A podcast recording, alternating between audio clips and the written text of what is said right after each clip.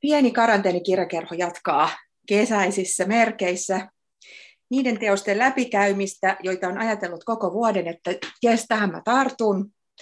Ja sitten yhtäkkiä huomaa, että ei itse vieköön, tässä ollaan jo tosiaan heinäkuun lopussa ja, ja tota, tähän mä tosiaan sitten tartun. Ja nyt mulla on vieraanani tällaisen ö, esikoisromaanin kirjoittelut Iida Pimenov ja teos on Kutsu minut. Tervetuloa Iida.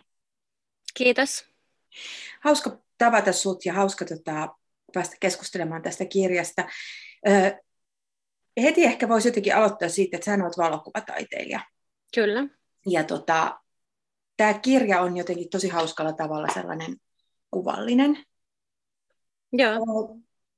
Ja sitten mä urkin täältä, täältä loppukiitoksista, niin tämä on ilmeisesti lähtenyt vähän liikkeelle niin kuin tämmöisenä ö, valokuva ja tekstin jonain kohtaamisen ajatuksena, mutta sitten tota, mit, mitä tapahtuu ja miksi, miksi tästä kirjasta tuli romaani? Niin, sitä mäkin olen välillä ihmetellyt ja sitten jollain tapaa ehkä jopa aika muodoltaan perinteinen romaani. Ähm, tota, ehkä, siis, mä oon aina aikaisemmin ehkä ajatellut, että mä oon enemmän niin kuin kuva-ihminen, mutta kyllä mä sitten mä oon tehnyt aikaisemmalla, tai siis valokuvataiteilijana, niin julkaissut kolme kirjaa. Mulla alkoi kyllä se ilmaisu mennä niin kuin kirjamuotoon mm-hmm. jo viimeisen kymmenen vuoden ajan, että enemmän kuin näyttelyt. Mä oon tehnyt kirjoja. Ja tota, sitten sanat on myös niin kuin uinut sinne kuvien sekaan. Että mä oon tavallaan niin kuin tehnyt semmoista kokeilua, tai sitten kokeilut kertoo tarinaa kuvin ja sanoin aikaisemmin. Ja koko ajan kirja, kirjalta niin se sanojen osuus on niin kuin kasvanut. Että tota, et sitten mä, niin kuin, kun mä rupesin tekemään, tai siinä oikeastaan alkuvaiheessa, niin mä vähän ajattelin jo, että ja sainkin tosiaan rahaa semmoiselle kokeelliselle, kokeelliselle taideprojektille, jossa olisi yhdistäisi valokuvaa ja, valokuvaa ja tekstiä, tai sitten mä vähän mietin myös jotain kokeellisempaa muotoa, niin kuin esimerkiksi Johannes Ekholmin Rakkaus niin kuin, tai e, mulla oli niin kuin erilaisia mm-hmm. vaihtoehtoja, mitä mä pyöritin päässä, mutta sitten mä jotenkin uskon, että teokset saa sen muodon, mikä sitten sitä just sitä tarinaa, kutakin tarinaa palvelee, että pitää vähän tehdä sen ehdoilla, ja tästä tuli sitten, kun mä rupesin sitä kirjoittaa, niin sit siitä tuli, tuli romaani. Et vaikka siinä oli alussa paljon hakemista ja siinä vaikka kertoja ratkaisuissa ja muissa, niin tota, että mä löysin sen just oikean tavan kertoa just tämän tarinan, niin, tota, niin sitten se kuitenkin tuli nyt tällaisena. Mm-hmm. Jopa niin kuin mua itteekin hämmästyttää, koska mä oon aika lailla tykkään niin kuin nykytaiteesta, kaikesta kokeellisesta, niin tämmöinen trad, äh, trad-romaani. Joo, mutta onhan tässä toisaalta just tässä muodossa ja, ja vaikka niin kuin kronologiassa ja tuollaisissa, niin kyse annat aika paljon myös lukijalle tavallaan vapauksia että tota, siinä, siinä niin kuin rakenteessa. Että Joo. Siinä mielessä että tässä on ja just sellaista jotenkin niin kuin on, joskus tulee sellainen, tavallaan me lähdetään niin kuin liikkeelle tässä kirjassa kuvasta, mutta sitten välillä tulee muutenkin sellainen, että on niin kuin just semmoisia välillä semmoisia pysähdyksiä, ja mm. sitten ehkä sitä taas niin kuin, tavallaan juonta kuljetetaan enemmän, ja, ja on, on niitä niin kuin romaanimaisia aineksia enemmän, ja sitten sit, tota, on taas niin kuin kuvia. Joo se on varmaan sellainen, mitä ehkä vähän vaikea väärentääkin, että, että olen varmaan aika niin kuin kuvallisesti ajatteleva ihminen, hahmotan maailmaa niin kuin kuvina ja sitten ehkä ti- tiloina, että se varmaan jotenkin sitten ujuttuu sinne tekstiin siinä, että miten sinne syntyy se eletyn tuntu, mm-hmm. niin tulee varmaan että mä luulen, että vaikka voi kirjoittaa vaikka toisen henkilön kautta, niin sitten kuitenkin sen kirjailijan tapa olla maailmassa jotenkin, varsinkin aistihavaintojen kautta, sitten kuitenkin ujuttuu sinne tekstiin uskoisin näin. Öm, joo, mutta kyllä se, ja sitten varmaan kuvallista on se kirjoittaminen ja sitten mulle ja sitten tietysti aika luontomainen mulle nyt ainakin tässä tämän yhden teoksen perusteella niin semmoinen fragmentaarisuus ja kohtauksen omaisuus ja kiva kuulla, että tykkäsit sieltä tilan antamisesta, että se tulee mulle ehkä vähän sieltä myös sieltä kun on niin kuin kuvataiteen puolesta, mikä minusta usein sallii aika suuren semmoisen mm-hmm. salaperäisyyden ja selittämättömyyden jätetään paljon katsojalle, niin se ehkä oli sitten se mun kulma myös kirjallisuuteen, että tavallaan vaikka tuossa nyt on että on minusta on vaikea kirja, omasta mielestäni, jos sillä niin kuin vaikea kirjallisesti, mutta että, että tota, jättäisi kuiten, niin kuin jättää tilaa ja vähän semmoista niin kuin tulkinnan tilaa sille lukijalle. Joo, ja se on mun mielestä ihanaa, että sä oot tosiaan tuonut sen tähän, tähän niin kuin kerrotaan just sen tilan ja semmoisen ei-puhkiselittämisen, eli ehkä puhkiselittämättä jättämisen niin. suomen kielellä ilmestynä. Sitten varmaan yksi teema, mistä on vähän pakko tähän alkuun puhua, on niin kuin teoksen ö, suhde sun omaan elämään ja oma elämäkerrallisuuteen kautta sit fiktioon ja miten sä asemoidut jotenkin tässä ja miten sä tota, koet itse tämän kirjan. Koska jos on ymmärtänyt, niin tässä niin kuin, tavallaan sun päähenkilön ö, perhe, perheessä ja kaikessa siinä taustassa ja muussa on niin paljon sinua tai sinun näköistäsi mm. ja, ja näin, mutta tota, mi, miten sä, niin, laaja kysymys, miten sä itse jotenkin teit sitä rajavetoa just, että mikä on fiktiota ja mikä on oma elämää ja miten sä itse koet just vaikka jonkun tämmöisen ikuisesti riesenamme olevan autofiktiokeskustelun ja boomin? No mä oon tietysti, toi on ollut kysymys on mä vielä enemmän. Kyllä mä sitä kirjoittaessa pohdin tietysti koko ajan, koko ajan myös, mutta ehkä kirjan vastaanoton jälkeen niin vielä enemmän törmännyt siihen, että, tota, että monet lukevat teosta hirveän paljon niin kuin tekijän kautta. Ja sitten ehkä semmoiset monet semmoiset kirjalliset niin kuin keinot tai kirjailijan keinot, joita tekstiä tehdessä käyttää, niin on aika näkymättömiä monille lukijoille. Niin kuin sellaiset fiktion ja draaman keinot, joita mä kuitenkin omasta mielestäni käytän aika paljon, että, että jos olisin itsestäni omasta mielestäni kirjoittanut, niin olisi aika paljon tylsempi teos. Öm, ja sitten tietysti rajaukset kirkasta tavallaan sillä, että niitähän on hirveästi keinoja. Mä itse Siis teos on sillä lailla, teos, teoksen lähtökohta on omakohtainen, eli aivan kuten toi romaanin päähenkilö Veera, joka on kasvanut ilman isää, niin mäkin olen kasvanut ilman isää, ja myös hieman Veeran lailla, niin mulla on ollut sellainen hetki elämässä, että tota, mä oon oivaltanut, että mä en ehkä koskaan tuu tuntemaan omaa isääni, enkä tuu, tuu otetuksi osaksi hänen per, perhettään. Että tavallaan se koko se puoli minusta, joka on tullut isältäni tai niin tota, todennäköisesti jää niin kuin jollain lailla mulle itselleni kartottamattomaksi alueeksi. Ja se oivallus mulla on ollut myös yksi niin kuin tämän roma, niin kuin se syy, miksi mä lähdin kirjoittaa, että se on ollut niin iso kysymys mulle, johon mä oikeastaan ehkä tähän asti sen elämäni olin odottanut vastausta tai ajatellut, että mä joku päivä saan mm. vastauksen. Ja sitten mä tajusin, että, että en todennäköisesti saakaan. Tuossa kirjassa minusta yksi iso iso kysymys siellä on niin kuin kysymys siitä, kuka, kuka minä olen, tai siis yli, ei vaan minä Iida Pimenov, vaan siis kukin meistä voi kysyä, ja sitten niin kuin, että kuinka paljon minä koostuu minusta itsestäni ja kuinka paljon muista ihmisistä, kuinka paljon on geneettisesti perittyä. Siinä vähän pohditaan myös sisarussuhteita ja sitä, että onko tavallaan, mitä se tarkoittaa, että on samoja geenejä jonkun kanssa. Tarkoittaako se, että pitäisi tunnistaa se toinen ihminen tai saati pitää siitä, että onko, tarkoittaako se sammuutta ja tarkoittaako samuus pitämistä. Mm. Todetaan pitkä vastaus, niin piti päästä vielä siihen, että, että tota, kirjan ilmestymisen jälkeen mulle se ei ole autofiktiota. Autofiktion määritelmähän tietysti niin kuin vähän, vähän elää, että se on aika lavee, mutta se ehkä ehkä vakiintunen autofiktion määritelmä on se, että romaanin kertoja, minä kertoja olisi yhtä kuin tekijä mm. tai aika lailla yhtä kuin tekijä, niin, niin mulla ei ole niin, että mulla oli jotenkin selvää, että kun mä lähdin Veerasta kirjoittaa, niin ensinnäkään alkuun mulla ei ollut minä kertoja ja sitten kun mä siihen kustannustoimittajan tota, ehdotuksesta tartuin, niin mulla kesti kyllä tosi kauan löytää semmoinen minäkertoja, joka ei ollut minä. Et se oli aika mm. niin kuin, hurja vaihe. Ähm, mutta se oli mulle tärkeä, koska mä jotenkin ajattelin, että vaikka se on siis paradoksaalista, että tavallaan kirjoittamalla jostain toisesta henkilöstä minä muodossa kuin itsestäni, niin mä koen, että mä pystyn olemaan rehellisempi kuin jos mä olisin kirjoittanut itsestäni. Tämähän on siis paradoksi tietenkin.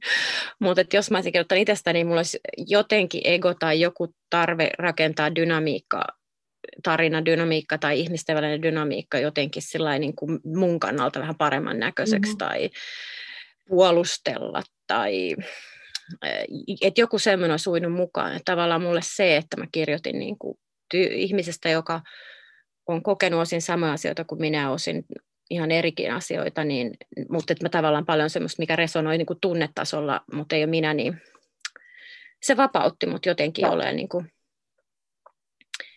ää, paljaampi Joo, mielenkiintoista, koska tota, jotenkin just se, että tässä, kuten sä sanoit tuossa aiemmin, niin tässä on tosiaan sellaisia ö, ihan perinteisiä romaanin keinoja, ja, ja niistähän on just, siis, siis ei ole tosiaan uusi asia kirjoittaa ikään kuin, niin kuin hyvin, siis semmoista ihmistä, jotka tuntee, jotka silloin usein niin kuin, vaikka just kokemuksiltaan ja iältään ja tällaiset niin kuin elämänpiiri on, on semmoisia yksi yhteenkin oman kanssa, mutta sitten sit, sit sä kuitenkin pystyy ehkä tarkastelemaan jotenkin säälimättömämmin ja silleen niin kuin mm. tarkemmin myös silloin sitä päähenkilönsä. Ja ajattelin tässä tämän Veeran kohdalla, että tämä on toisaalta aika jännä, koska hän on tässä koko ajan äänessä ja me nähdään tämä, nämä kaikki ihmiset niin kuin hänen kauttaan. Sitten me saadaan loppujen lopuksi aika vähän tietoa siitä Veerasta, joka on se kuitenkin niin kuin aikuinen nelikymppinen nainen ja ihan selvästi niin kuin saanut aikaan elämässään muutakin kuin erilaisia ihmissuhteita ja tota, tehnyt siis paljon asioita. Niin jotenkin tässä tilanteessa, missä se kertoo tätä tarinansa, niin se aika paljon niin kuin vaan peilautuu aina sitten jotenkin muidenkin, niin, tai muiden ihmisten kautta ikään kuin, ja niin kuin miettii itseensä koko ajan niin kuin hirveästi suhteessa toisiin. Mm. Ja niin kuin, tos, toki niin kuin, tässä on tavallaan tässä on paljon niin kuin päällekkäisiä kriisejä ja just sellaisia, niin kuin, mitä, mitä joutuu selvittää yhtä aikaa, mutta se on minusta tosi jotenkin kiinnostava rajaus, niin kuin just se, että kuinka vähän loppujen lopuksi siitä verran niin kuin normaalitoiminnasta, mm. sellaisesta, niin kuin, vaikka että millainen on ystävänä tai, tai tällaisesta mm. saa tosi vähän, varsinkaan sanotaanko semmoisessa niin kirjan jotenkin ehkä niin kuin surullisimmissa tai sellaisissa, ehkä missä hän on niin kuin jotenkin surullisimmillaan, niin niissä mm. Tuosta rajauksesta sä puhuit jo kanssa aiemmin, ja sehän on tietysti just kans, se on sekä valokuvan että kirjallisuuden niin tärkeä väline, mm. taito. Ö, millä, miten tietoisesti sä just rajasit tätä maailmaa ja esimerkiksi niitä henkilöitä, joita tässä on, ja kaikkea sitä, että miten sä sen näytät. Tuliko se esimerkiksi just siinä, kun kustannustoimittaja ehdotti sulle, että kokeile ensimmäiseen persoonaan siirtymistä tai mistä se tavallaan niin kuin tämän kirjan se aika tiivis? No se varmaan tuli tota, öö, siis paljon, myöskin jos olisin, jos olisin kirjoittanut itsestäni, niin olisi ollut jotenkin tavallaan varmaan pakko kirjoittaa niin kuin laajentaa, että varmaan sitten olisi tullut semmoinen niin knauskordilainen taistelu, niin 1, 2, 3, 4, 5, 6, 7 tyyppinen, että, koska mulla on sitten tavallaan, sit mä ajattelisin, että pitää niin olla jotenkin että siinäkin on se rehellisyyden vaatimus, mutta se on erilainen jotenkin, mm. että sitten helposti syntyisi sitten semmoinen niin kuin pikkutarkempi ja toisaalta, toisaalta, toisaalta tyyppinen, että se, että mä kirjoitin tästä, tästä Veerasta, niin antoi mulle, mä annoin niin kuin itselleni silloin luvan tavallaan niin kuin pelkistää paljon asioita ja henkilöhahmoja niin kuin luoda. Ei tuossa nyt ehkä suoraan ole karikatyyrejä, mutta siinähän on niin kuin hahmoja, jotka jää jotka todella havainnoidaan vaan, vaan niin kuin Veeran kautta, eikä välttämättä Veera edes yritä miettiä, että miltä se voisi näyttää toisesta kulmasta. Että se on aika subjektiivinen. Mm, öö, kyllä se varmaan niin kuin liittyy siihen, että se teema on niin musta niin iso, siis se, se, se ne isot kysymykset, joita Veera kohtaa, että tavallaan tuntuu, että, jotka sitten kuitenkin laajenee myös siihen, että tässä on tämä isän, isä, jota koskaan Veera ei oikein, tai hakee yhteyttä, mutta yhteys ei oikein koskaan kunnolla muodostu. Ja sitten se, miten se Veeran kokema niin kuin hylätyksi tulemisen tunne toistuu sit myöhemmissä ihmissuhteissa, niin jotenkin aika vaistomaisesti niin se sitten päätyi niin kuin pyörimään, pyörimään siinä,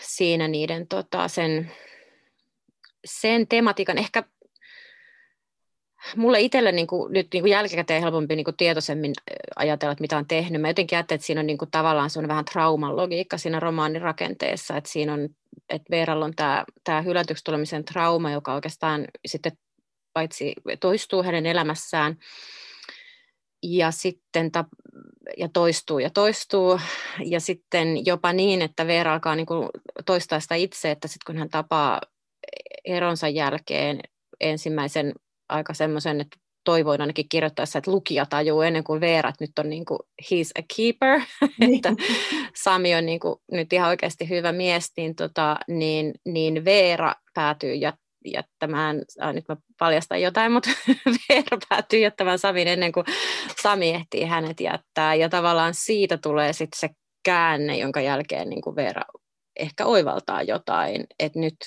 ei hän siis näin näillä sanoilla oivalla, mutta näin mä sen niin kuin tavallaan on vähän ajatellut, että sitten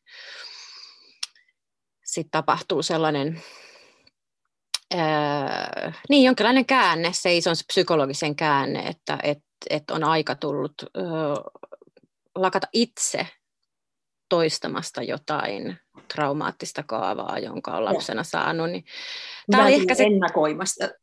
Niin, Joo. Ja tämä oli minusta ehkä se niin, se niin iso teema, että, mä että nyt pitää vaan pelkis, pelkis, pelkistää ja pysyä näissä niin kuin, hahmoissa. Sitten yksi kirjoittaessa oli semmoinen, kun siellähän tulee sitten niin kuin vähän tämmöistä ylisukupolvista pohdintaa ja edellisiä sukupolvia myös sitä Veeran niin kuin vanhempien kohtaamista, niin se oli yksi semmoinen, mitä sitten piti miettiä, että, että tota, mietin yhdessä kustannustoimittajan kanssa, että miten se tieto saadaan lukijalle, että kaikkihan tässä nyt sitten suodattuu Veeran kautta, eli mm. Eli ei ole mitään toista kertoja missään osiosta, ei tule mitään tietoiskua, vaan kaikki on tavallaan sellaista, minkä niin kuin Veera saa tietää. Ja sitten ne ainoat asiat, mitä tuossa muutamat kohdat, mitä Veera ei niin kuin itse ole elänyt tai saanut siinä kuulla, niin hän kuvittelee. Joo, ne on kirjoitettu siihen Joo. sisään. Että tavallaan se oli ehkä sitä, se tuntui jotenkin nyt luontevalta, että lähtee tekemään tämmöistä hyvin subjektiivista minä kertoja tarinaa, niin sit pysyy siinä, että ei niin kuin hajota sitä mm. liioilla, liioilla näkökulmilla. Mm. Kyllä, joo. Ja tota, siis, tämähän on niin kuin iso teema ja herkullinen teema. Se, jotenkin sit yksi asia, mitä mä mietin tässä lukiessa, lukiessa sitä, että kun tavallaan se Peera aika usein niin kuin puhuu ikään kuin semmoisella meidän sukupolven omaksumalla semmoisella näennäisesti psykologisesti oivaltavalla kielellä, vaikka niin kuin suhteestaan miehensä ja, ja niin kuin joistain ratkaisusta siinä. Mutta tota, silti niin kuin jotenkin tuntuu, että heille tulee isona yllätyksenä ja jotenkin niin kuin shokkeina. Semmoista, mitä niin kuin ehkä lukija näkee ja tajuaa mm. jo ennen sitä. Ja, sit, ja jotenkin se ylipäätään, että, että, tota, että hän on sen ikäinen kuin on. Siis siinä vaiheessa, kun tavallaan tämä solmu alkaa jotenkin kiertää mm. auki. Et onko siinä just sitä, että hän on tavallaan ö, niin kuin just toimijakseen tavallaan tismalleen toisinpäin kuin omat vanhempansa, niin, niin elänyt semmoisen valinnut tavallaan jo sieltä niin kuin opiskeluvuosia, kun se, sekin on jotenkin kuvattu niin hauskasti ja niin sillain niin kuin, ikään kuin, että palaset loksahtelevat paikoilleen, mm. että et kun se Aki löytyy ja seurustellaan ja on, on niin kuin hyvä suhde ja, ja se näyttää kaikkien mielestä hyvältä ja mennään naimisiin ja näin, niin, niin kuin se, onko, se, onko hän toisaalta ollut niin myös kiinni siinä, että ei siinä vaiheessa ole jotenkin saanut siihen etäisyyttä, että hei, mä toimis nyt näin just siksi, että mä en toimisi niin kuin mm. isäni. Ja sitten sitä kuitenkin alkaa just kalvaa siinä siinä sitten käsittelemättömät. Niin. Heikat, onko sinulla siihen selitystä, että miksi se tavallaan tapahtuu kuitenkin tietyllä tavalla vasta niin myöhään tämä kaikki? No ehkä, no ehkä sit se liittyy nyt vähän tuossa, että se oli pakotettava tuon romaanin aika, aika ja niin kuin siihen. Ja siis, no mitä mä sanoisin, tavallaan, että että mun oman elämäni oivallukset eivät ole tapahtuneet samanlaisella aikajanalla kuin Veeralla, vaikka samantyyppisiä oivalluksia onkin ollut. Ehkä se lähti vähän siitä,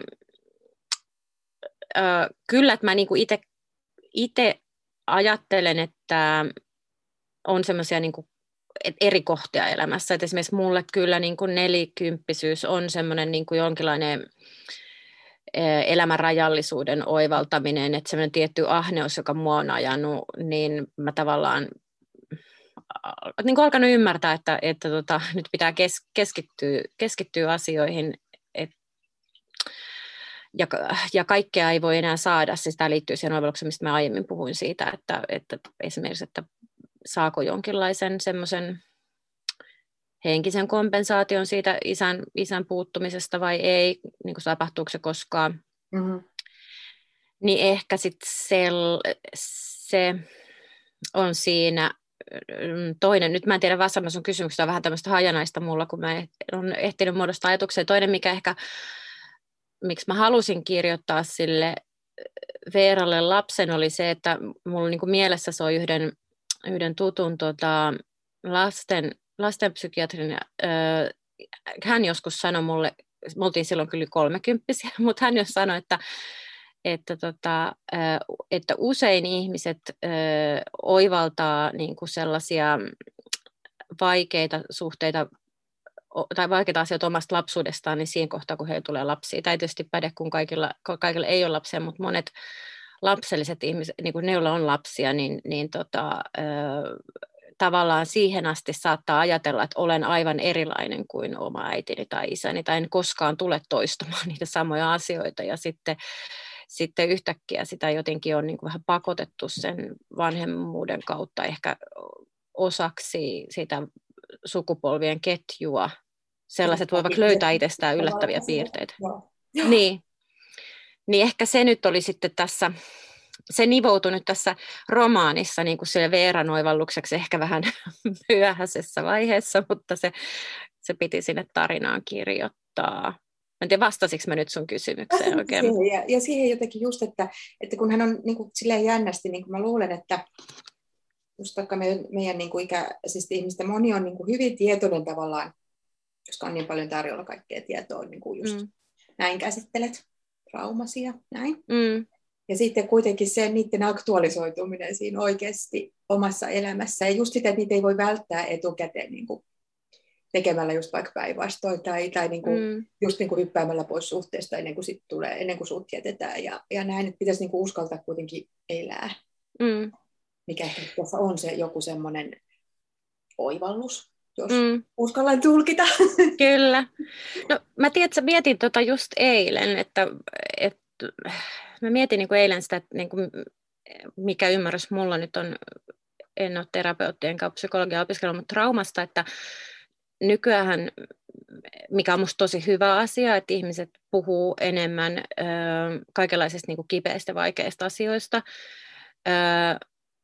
mutta sitten mä niinku mietin oikeastaan, mun niinku ajatus oli se, että mut useinhan et on kuitenkin myös niin, että trauma, oikein traumateen tapahtuma on sellainen, minkä psyyke niin pitkään kieltää tai selittää pois. Et se ei itse asiassa ole sellainen, mihin pääsee käsiksi vaikka vuoden päästä tai kahden vuoden, tai siis niin kuin ainakaan instantly, että voi päästä niin kuin aikaisemminkin, mutta useinhan se on sellainen, että se, sä itsellesikin todistelet, että ei, ei tässä mitään, että hyvin menee ja, ja sitten ehkä niin, että, että sit elämä voi pakottaa sut kohtaamaan niitä myöhemmin, että se ikään kuin tavallaan tiedostamatta tulee esiin.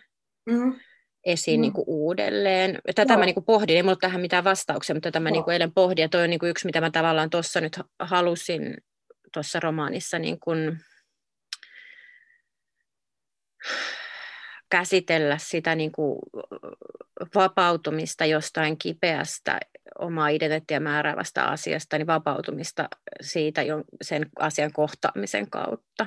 Kyllä.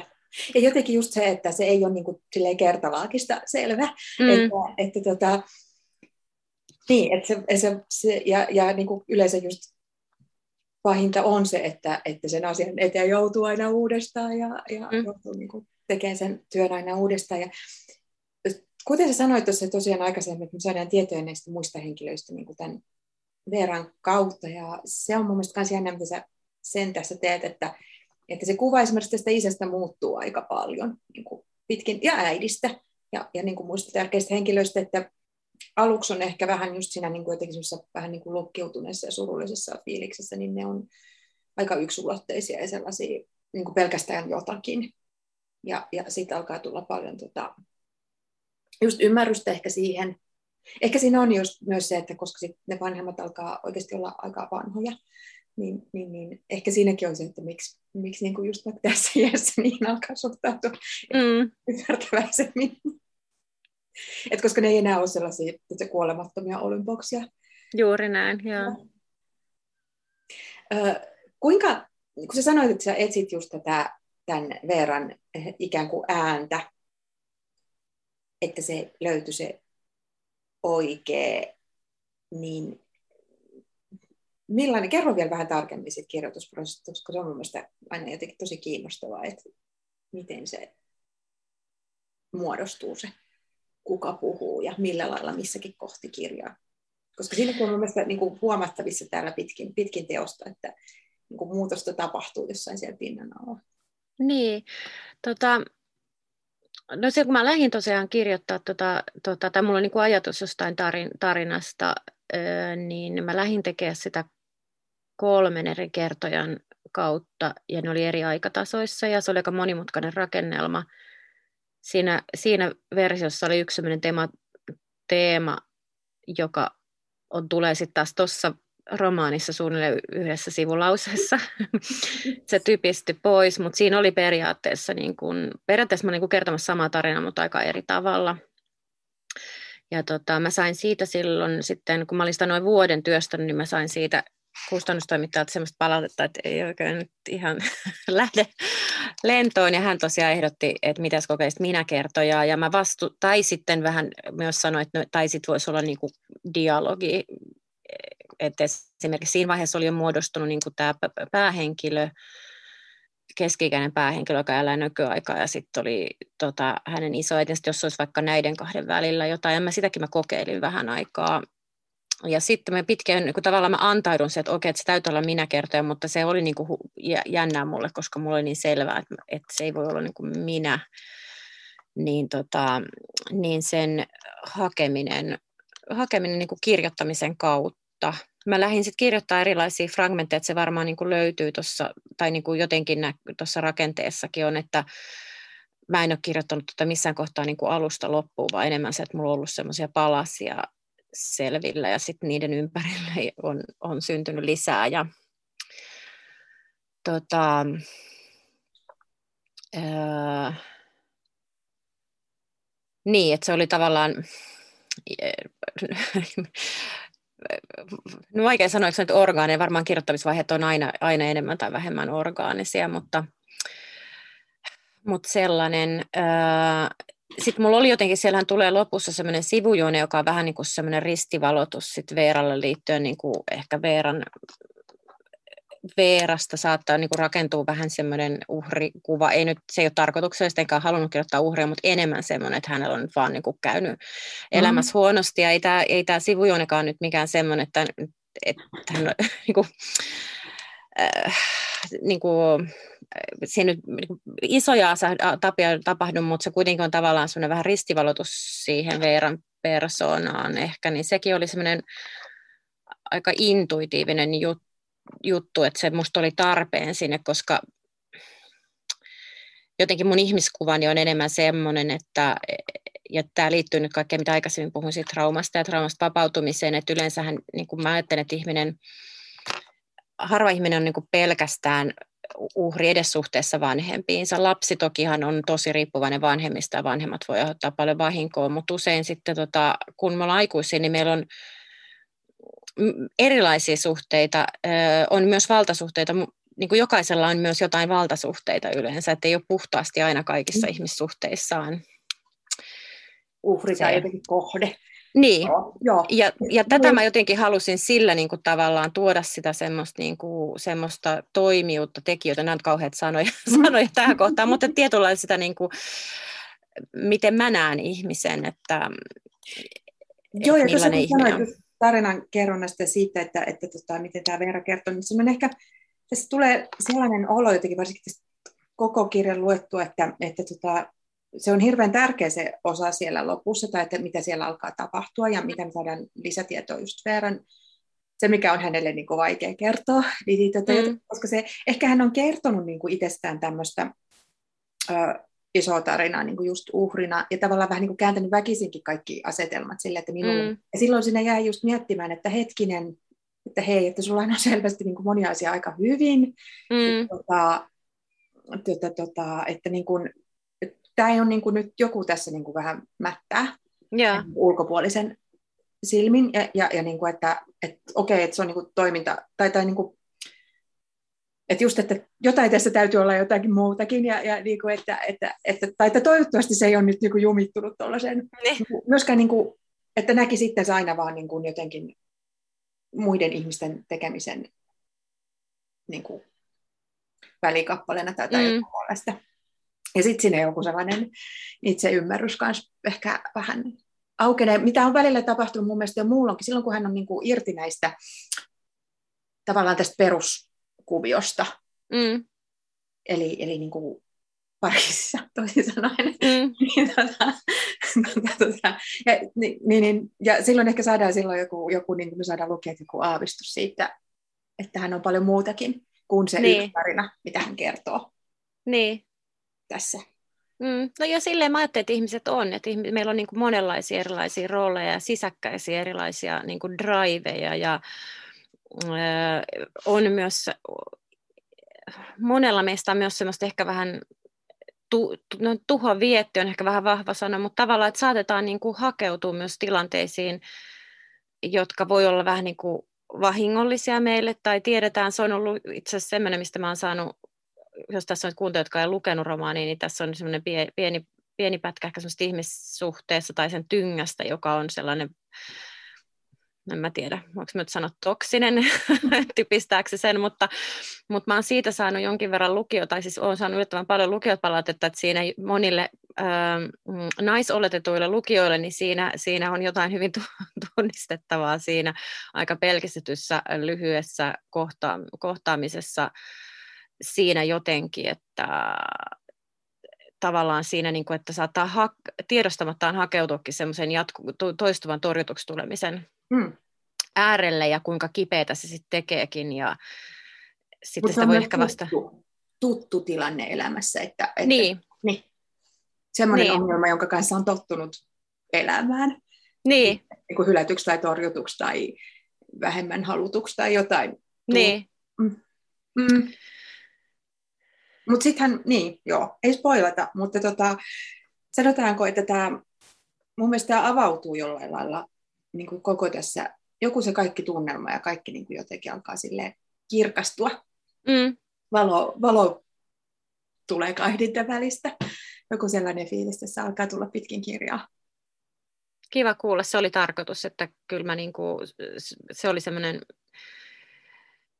mitä kirjoittaessa niin kuin vähän mietin, se liittyy ehkä, en tiedä puhuttiinko, niin ei ole varmaan puhuttu niin kuin siitä kirjoittamisen tavasta tai tyylistä, niin että ehkä sitten tässä vielä on puhuttu, mutta siis, että kun mä kirjoitan isoista aiheista ja niin kuin ihan pelkkä sanakin hylätyksi tai hylä, hylkääminen ja hylätyksi tuleminen, mikä nyt on ollut melkein kaikissa otsi, tai otsikoissa tai muuta kuin kirjaston mm. kirja on eri puolilla arvioitu, niin se on jotenkin, mä itsekin vähän kavahdan, koska sehän on tosi se koko tematiikka on vaikea ja helposti tosi synkeä. Ja, ähm, ja mulla oli selvä, että mä kirjoitan myös kirja, missä on paljon aidosti vaikeita tunteita, niin sitten se tarvii kirjoittaa. Mulla oli niin selvää, että mä haluan kirjoittaa sen mulla, että mä haluan, että se on toiveikas kirja viime kädessä, mutta sitten myös se, että se, se on tekstitasolla sellaista mm, jotenkin mahdollisimman niin kuin il, il, ilmavaa tai, ja hengittävää, että se ei ole sellainen, niin kuin, että se ei olisi piinaava, piinaava painostava lukukokemus kenellekään.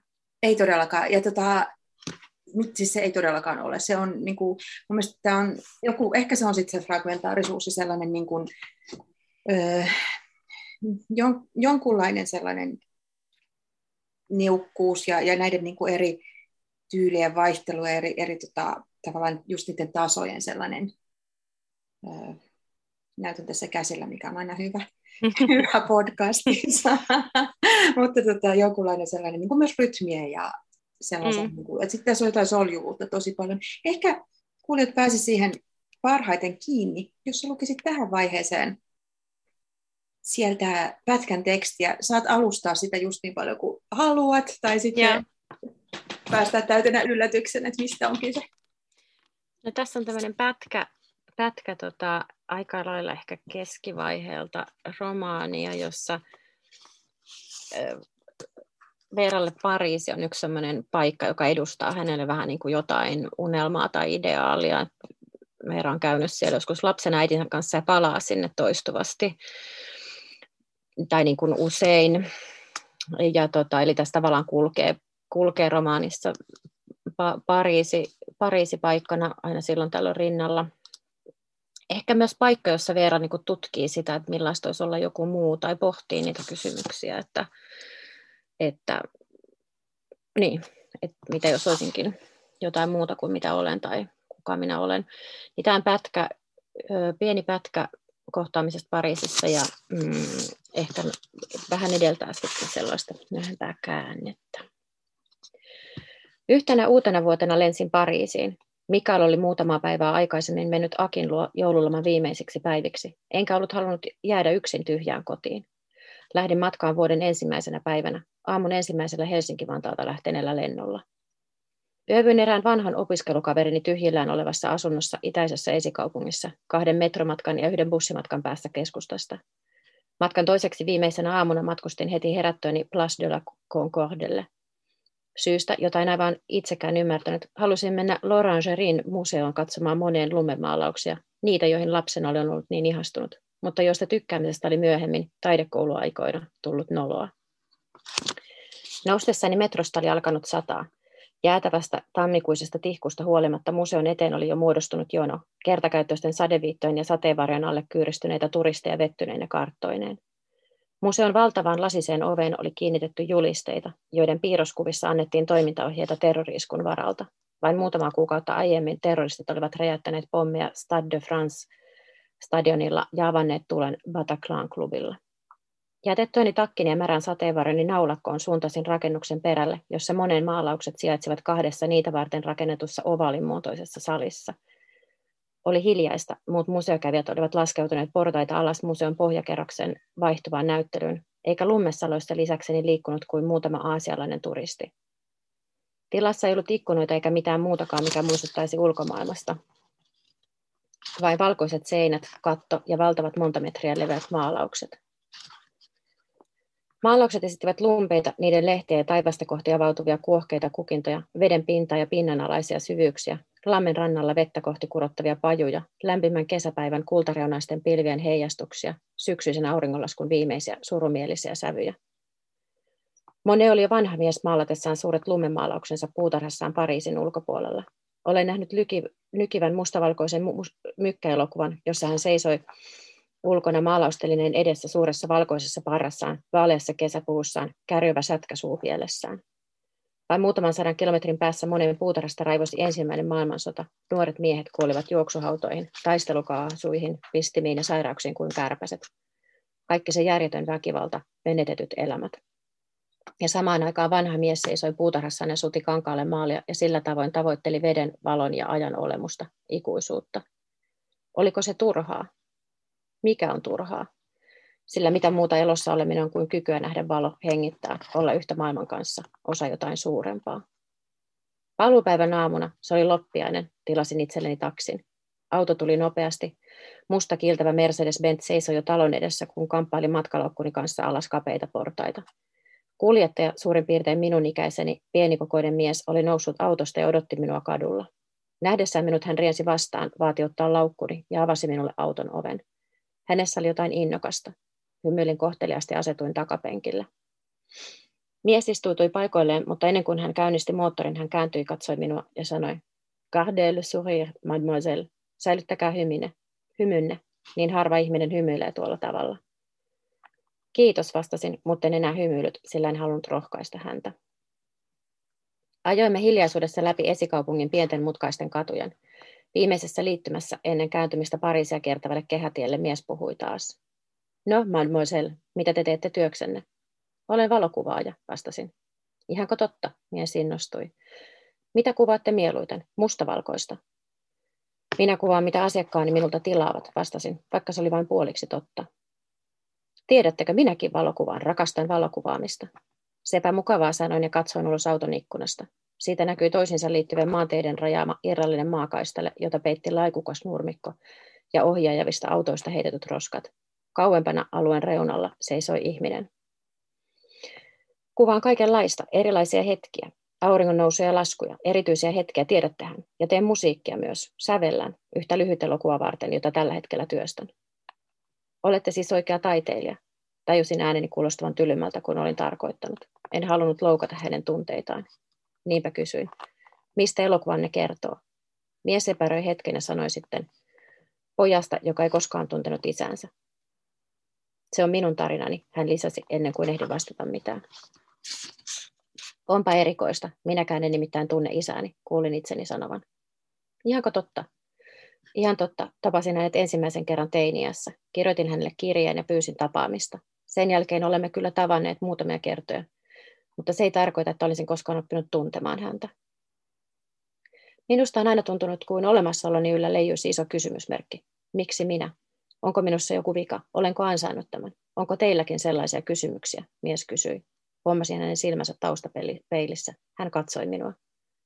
On, vastasin, mutta ne ovat kysymyksiä, joihin ei ole vastauksia. Minusta te olette rohkea, jatkoin, kun teette elokuvaa isästänne. Joudutte tarkastelemaan juuri niitä kysymyksiä. Joudutte kohtaamaan tyhjyyden sisällänne. Se tekee kipeää. Niin tekee, mies vastasi, ja vähän aikaan kumpikaan meistä ei sanonut mitään. Hetken kuluttua mies puhui taas. Mademoiselle, te vaikutatte ihmiseltä, jolle tämän voin kertoa. Tullessaan raskaaksi minun äitini oli 18-vuotias ja minun isäni, minun isäni raiskasi hänet. Totuus minun isästäni on siis, että hän on mies, joka raiskasi äitini. Tuntematon mies. Mies, joka ei koskaan jäänyt kiinni. Mies, jonka henkilöllisyyttä en saa sen takia koskaan saa tietää. En tiennyt, mitä sanoa, sillä hän oli sanonut niin paljon, mutta halusin sanoa jotain ilmaistakseni, että olin kuunnellut häntä ja ymmärtänyt hänen sanojensa merkityksen. Teidän äitinne täytyy olla hyvin rohkea nainen, kun piti teidät. Se ei ole voinut olla helppoa, sanoin lopulta. Olette oikeassa, se ei ollut helppoa, mutta äitini oli rohkea ja on yhä. Ja hän rakasti minua, hän todella halusi minut. Siksi hän toi minulle kauneimman nimen, jonka tiesi. Mies katsoi taas taustapeilistä minua. Nimeni on Rafael, hän sanoi. Vuosien ajan yritin etsiä isääni, hän jatkoi hetken kuluttua. Olen suorastaan pakkomielteinen. Ajoin ympäri Pariisin katuja ja katselin vanhempia miehiä ja mietin, että joku heistä, kuka tahansa, voisi olla isäni. Halusin tuntea isäni. Mies irrotti toisen kätensä ratista ja viittilöi ensin ympärilleen, sitten kohti itseään. Halusin tuntea hänet, jotta voisin paremmin ymmärtää, kuka itse olin. Mutta lopulta vuosien etsimisen jälkeen minun oli pakko luovuttaa. Minun oli myönnettävä itselleni, että isäni löytäminen oli mahdotonta. Ja tiedättekö, vähitellen aloin ajatella, että se on hyvä asia. Sillä jos olisin löytänyt hänet, olisin saattanut haluta satuttaa häntä. Tehdä hänelle pahaa, kuten hän teki minun äidilleni. Mutta jos sitä pahaa ei olisi tapahtunut, teitä ei olisi, sanoin. Tiedän, hän vastaisi. Se on, vastasi. Se on hyvin monimutkaista. Lähestyimme lentokenttää. Mies laittoi vilkun päälle ja kaarsi liittymästä oikealle kohti terminaalia 2D. Nykyään, mies sanoi, sen sijaan, että etsisin itseäni, työstän pientä elokuvaani, omaa tarinaani, sävellä musiikkia, tallennan valokuviin maailmaa, sen pieniä kauniita hetkiä. Kun olimme nousseet autosta, olin kaivannut lompakostani oikeat setelit, ojensin miehelle käteen ja sanoin, au revoir, Rafael. Hymyilin, ja hän hymyili takaisin, mutta eri tavalla kuin aluksi, surumielisemmin. Myöhemmin, kun lentokone vaappui paksun pilvikerroksen läpi, pilvien takaa paljastuneen auringon kirkkaudessa suljin silmäni.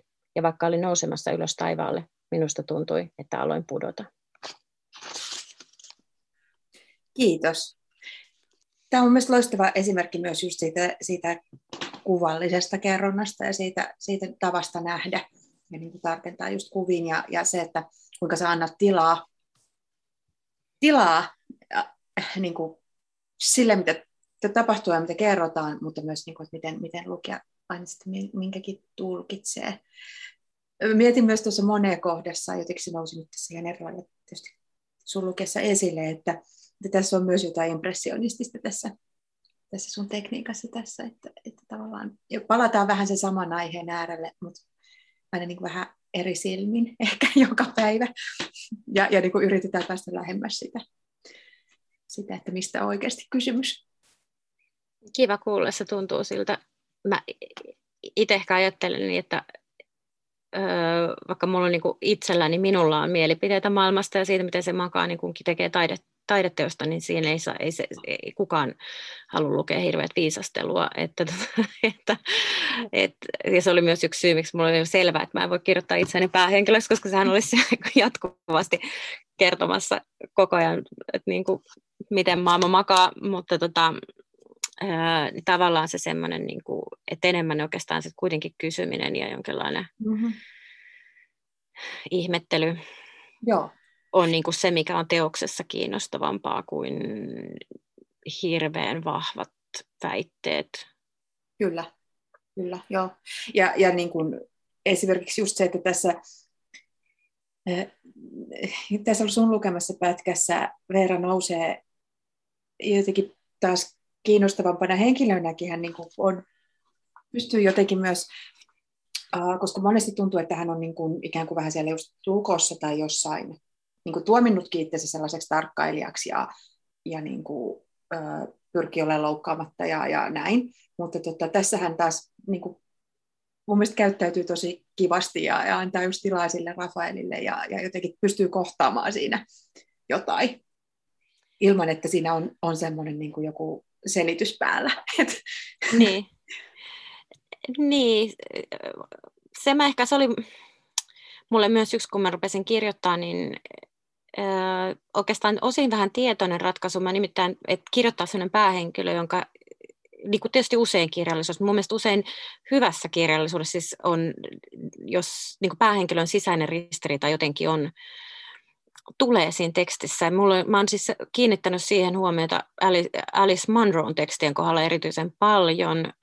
Alice Munro on yksi mun lempikirjailijoita. Jotenkin muist, niin mulla on jäänyt mieleen se, että, että Alice Munro osaa kirjoittaa niin kuin sen ihmisen semmoisen, että kukaan meistä ei ole ihan yksi, vaan meillä on sisällä monenlaisia ääniä ja, ja tota, vähän niin kuin monenlaisia virtauksia. Ja voi olla esimerkiksi semmoinen niin Veeralla musta aika paljon semmoista, että hän vähän niin kuin tarkkailee ja havainnoi ensin ja vähän semmoinen varautunut, epäilee pahinta ja sitten hän kuitenkin saattaa sitten niin kuin alkaa puhua ihmisille tai se, voi syntyä se luottamus niin kuin sen tyyppistä mä jotenkin halusin, koska mä itse tykkään sellaisista mm. kirjallisista mm. henkilöistä, niin öö, mä halusin se, sitä jotenkin tuoda.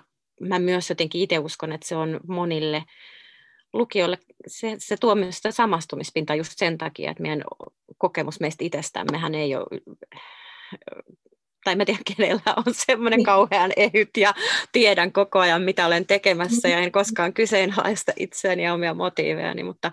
Niinpä, Niinpä ja, ja ehkä se on just sitä, että ensin nuorena sitä luulee, että itse on ainoa, joka ei ole ihan niin kuin, vahvoilla tässä tilanteessa tai, tai jotenkin, mm. niin kuin, että itse on ainoa, jolla on häilyvä minuus. Ja sitten ehkä kirjallisuuden kautta voi huomata, että se on ehkä se kokemus, millä me suhtaudutaan maailmaan tai koetaan maailmaan. Mm. Sitä. Hei, näistä muista henkilöistä ja niiden rakentamisesta ja, ja osin tavallaan just sitä oma elämäkerrallisuudesta heidän kanssaan. Mä oletan, että tässä on sun omasta suvusta jonkun verran aineksia noissa näiden puolen sukulaisissa ja heidän tarinoissaan miten sä, tota, oletanko ihan väärin? Ei, et oleta. Et oleta. Joo, eli, eli tosiaan tätä Baltian saksakielistä väestöä, joita, jotka on niin tuossa viime vuosisadan alkupuolella joutuneet kokemaan kaikenlaista, niin kuin jotenkin Euroopan heilahdukset omissa nahoissaan aika mm. pahasti. Öm, heidän kohdallaan, ja, ja sitten tavallaan tässä jäi vähän sitä, niin kuin, että vitsit näistä olisi kyllä kiinnostava kuulla enemmänkin. Mm. Ja isoäidistä sitten Eevasta. Ja, mutta sitten toisaalta on tosi jännä, että se jää vähän vielä kuitenkin etäiseksi ja mysteeriksi, koska sellaisiakin mummoja voi olla.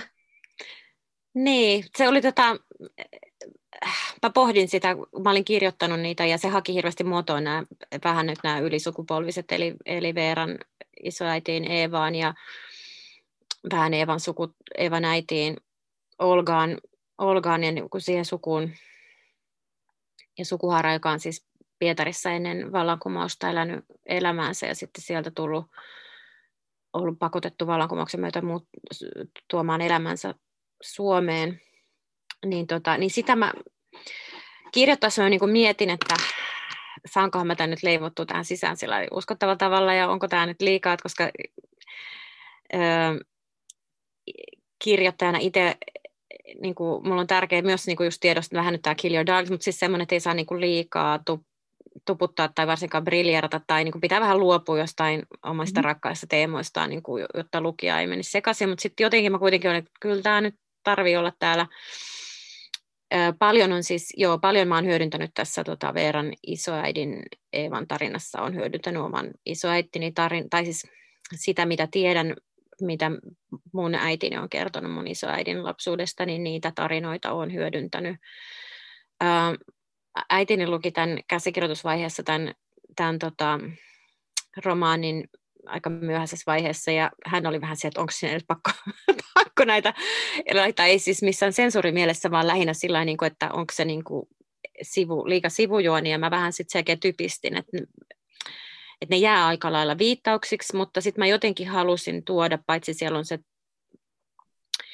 Eevan kautta on tämä toistuva ö, isättömyyden kokemus, ö, niin sitten mulle yksi teema tässä romaanissa on myös niin kuin elämän sattumavaraisuus ja jotenkin mä halusin vähän kirjoittaa vasten sitä ajatusta, mikä, mitä, missä mun mielestä me länsimaissa tällä hetkellä eletään. Osin semmoinen illuusio, että elämä on jotenkin hallittavissa ja jos toimii aina oikein ja syö terveellisesti ja nukkuu ja liikkuu riittävästi, niin mitään pahaa ei tapahdu mulle niin mä halusin niin kuin sitä vasten kirjoittaa, niin tavallaan mä sitten toin niitä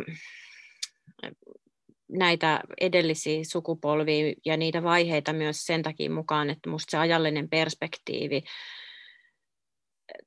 1900-luvusta ja 1900-luvun ihmiskohtaloista, vaikka nyt sitten just Venäjällä Pietarista Tallinnaan ja sieltä Saksaan, niin historian heitellyt ihmisiä aivan tolkuttomalla tavalla ja pitänyt löytää elämänsä, luoda itsensä uudelleen uudessa paikassa eikä koskaan voinut ehkä palata sinne, missä on syntynyt, niin jotenkin mä halusin sen tänne tuoda ja toivon, että ei sitä tullut niin liikaa, että se uuvuttaa lukijaa, mutta nehän on niitä, mitä Veera itse myös pohtii niitä omassa elämässään, mm-hmm. niin kuin tätä kysymystä, että saako ihminen ansionsa mukaan vai, vai, vai onko vaan hyväksyttävä, että vaikeudet, että elämä ei voi hallita. Hän mm. pohtii tätä kysymystä. Joo, ja jotenkin niillä, on, näillä tarinoilla tässä niin kuin ainakin kaksi tehtävää tavallaan just ö, siinä ehkä alkupuolella niin kuin verran siinä itseselityksessä tai siinä niin kuin tarinassa, minkä hän on luonut niin kuin itsestään ja missä mm. hän on ehkä vähän tämmöinen niin kuin olosuhteiden ja muiden ihmisten uhri ja, mm. ja niin kuin, parhaani tein, mutta ja tota, silloin, niin kuin nämä, silloin se myös laittaa vähän näitä niin kuin ehkä johonkin rooleihin, niin kuin, että et, et just käyttää sitä tietyllä tällaista suku, sukua tiettyyn tarkoitukseen, mutta sitten täällä ehkä paljastuu niin kuin niistä muitakin asioita ja just sitä, että just sitä jotenkin sattumavaraisuutta myös ja, ja semmoista arvaamattomuutta. Mun mielestä se tuo hienosti tässä esiin. Et sit se, sille mä aina itse koin niiden, heidän tehtävänsä tässä kirjassa. Mutta tosiaan mulle jäi ainakin sellainen olo, että vitsi tällaisesta olisi kiinnostava kyllä kuulla, kuulla lisääkin.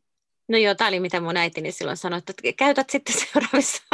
Täällä niin, laitan liikaa tähän. Ja mä kyllä vähän sitten karsin, karsinkin. Ihan musta oli ihan hyvä kirjallinen ehdotus häneltä, että, tota, että, että tota, eh, ehkä sitten palaan, palaan mm. näihin aiheisiin joskus.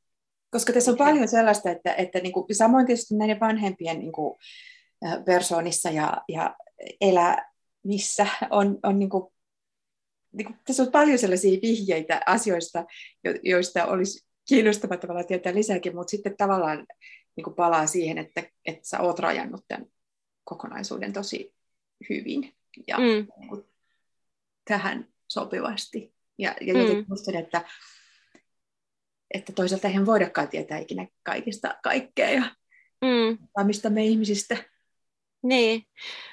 Niin, ei voi, joo, ja sitten niin no yksi, miksi mä myös halusin vähän niitä edellisiä sukupuolia, varsinkin niitä naisia, oli niin kuin se, että mua tietysti itseäni kiinnostaa naisen, äh, naisen asema ja se, miten nopeasti asiat on muuttunut, muuttunut mm-hmm. tietotapaa ja tietotapaa ei. Mua kiinnostaa paitsi se ajatus niin kuin elämänhallinnasta, joka meillä ehkä nyt osin voi olla joillakin meistä länsimaissa, niin sitten toisaalta myöskin se, ihmisten valinnat ehkä illuusio siitä, että mitä kaikkea voi valita, ja sen takia mä myös halusin kirjoittaa vaikka, vaikka, tota, vaikka niin kuin tästä Veeran ää, äidin äidin äidistä, joka on aika niukoista lähtökohdista ää, päätynyt Pietarin palvelijaksi ja sitten tulee raskaaksi. Et jotenkin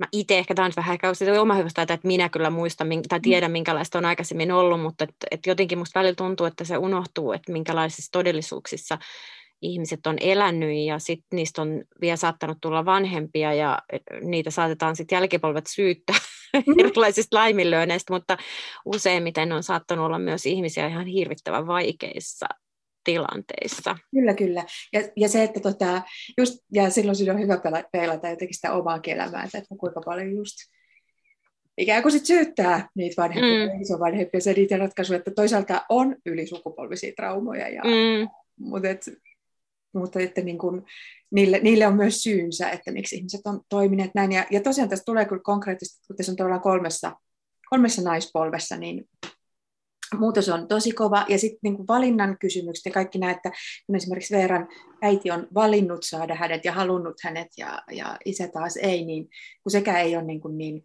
mustavalkoinen kysymys. Mm. Tai, et. Ja sitten toisaalta se, että sitten, sitten siitä tuloksena on niin kuin kokonainen elämä ja missä sitten taas tehdään omat. Sitten mm. toisaalta ei voi myöskään valita esimerkiksi sitä isää sillä että mä nyt valitsin, että sä olet mun elämässäni täysillä ja olet vaikka pappa. Ja... Niin. Niin, se on ehkä niin yksi, mitä mä myös niin tuossa kirjoittaessa mietin, niin just näitä, tässä tulee nyt näitä mun, mun pinnanalaisia teemoja, on, on niin kuin tavallaan se myös vähän niin kuin ydinperheideaalin lyhyt, kuinka lyhyt, lyhyt en voi sanoa, että se on historiaton, kyllä se nyt historia mutta, mutta, mutta tavallaan... siinä muodossa, kun sitä helposti ajatellaan semmoinen mainoskuvasta, mm isä, äiti ja pari lasta, niin sehän on lyhyt siinä Kyllä, kyllä on. Että tota, jotenkin sitäkin halusin niin kuin vähän pohtia, koska se tietysti liittyy myös tähän Veeran alkuperään.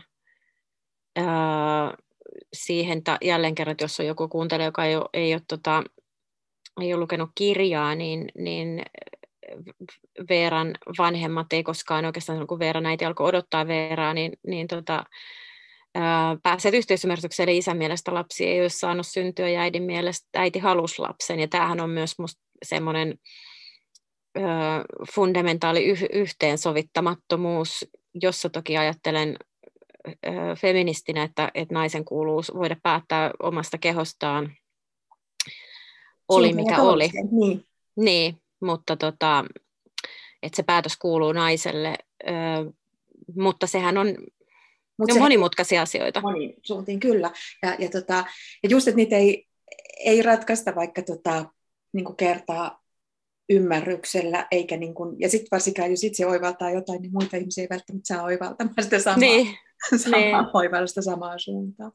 Mutta hei, Iida Pimenov, kiitos suuresti tästä keskustelusta. Meillä olisi ollut tässä kyllä aineesta vielä toisenkin tuntiin, mutta tota, kiitos tästä kirjasta. Odotan mielenkiinnolla seuraavaa. Oletko kirjoittamassa jo jotakin? Kyllä mulla on, nyt se on ollut vähän lepotauolla, kun on ollut kesä, kesätekemisiä, mutta on, on tekeillä tota, tai al, alkumetrit uudesta romaanista, jossa tota, on naispäähenkilö vähän vanhempi ja jolla on sitten menneisyydessä erinäisiä kipeitä asioita, jotka tulee sitten tarinan myötä esiin, toivottavasti. Odotan innolla siitä. Kiitos sulle ja nauti loppukesästä. Kiitos sulle. Kiitos.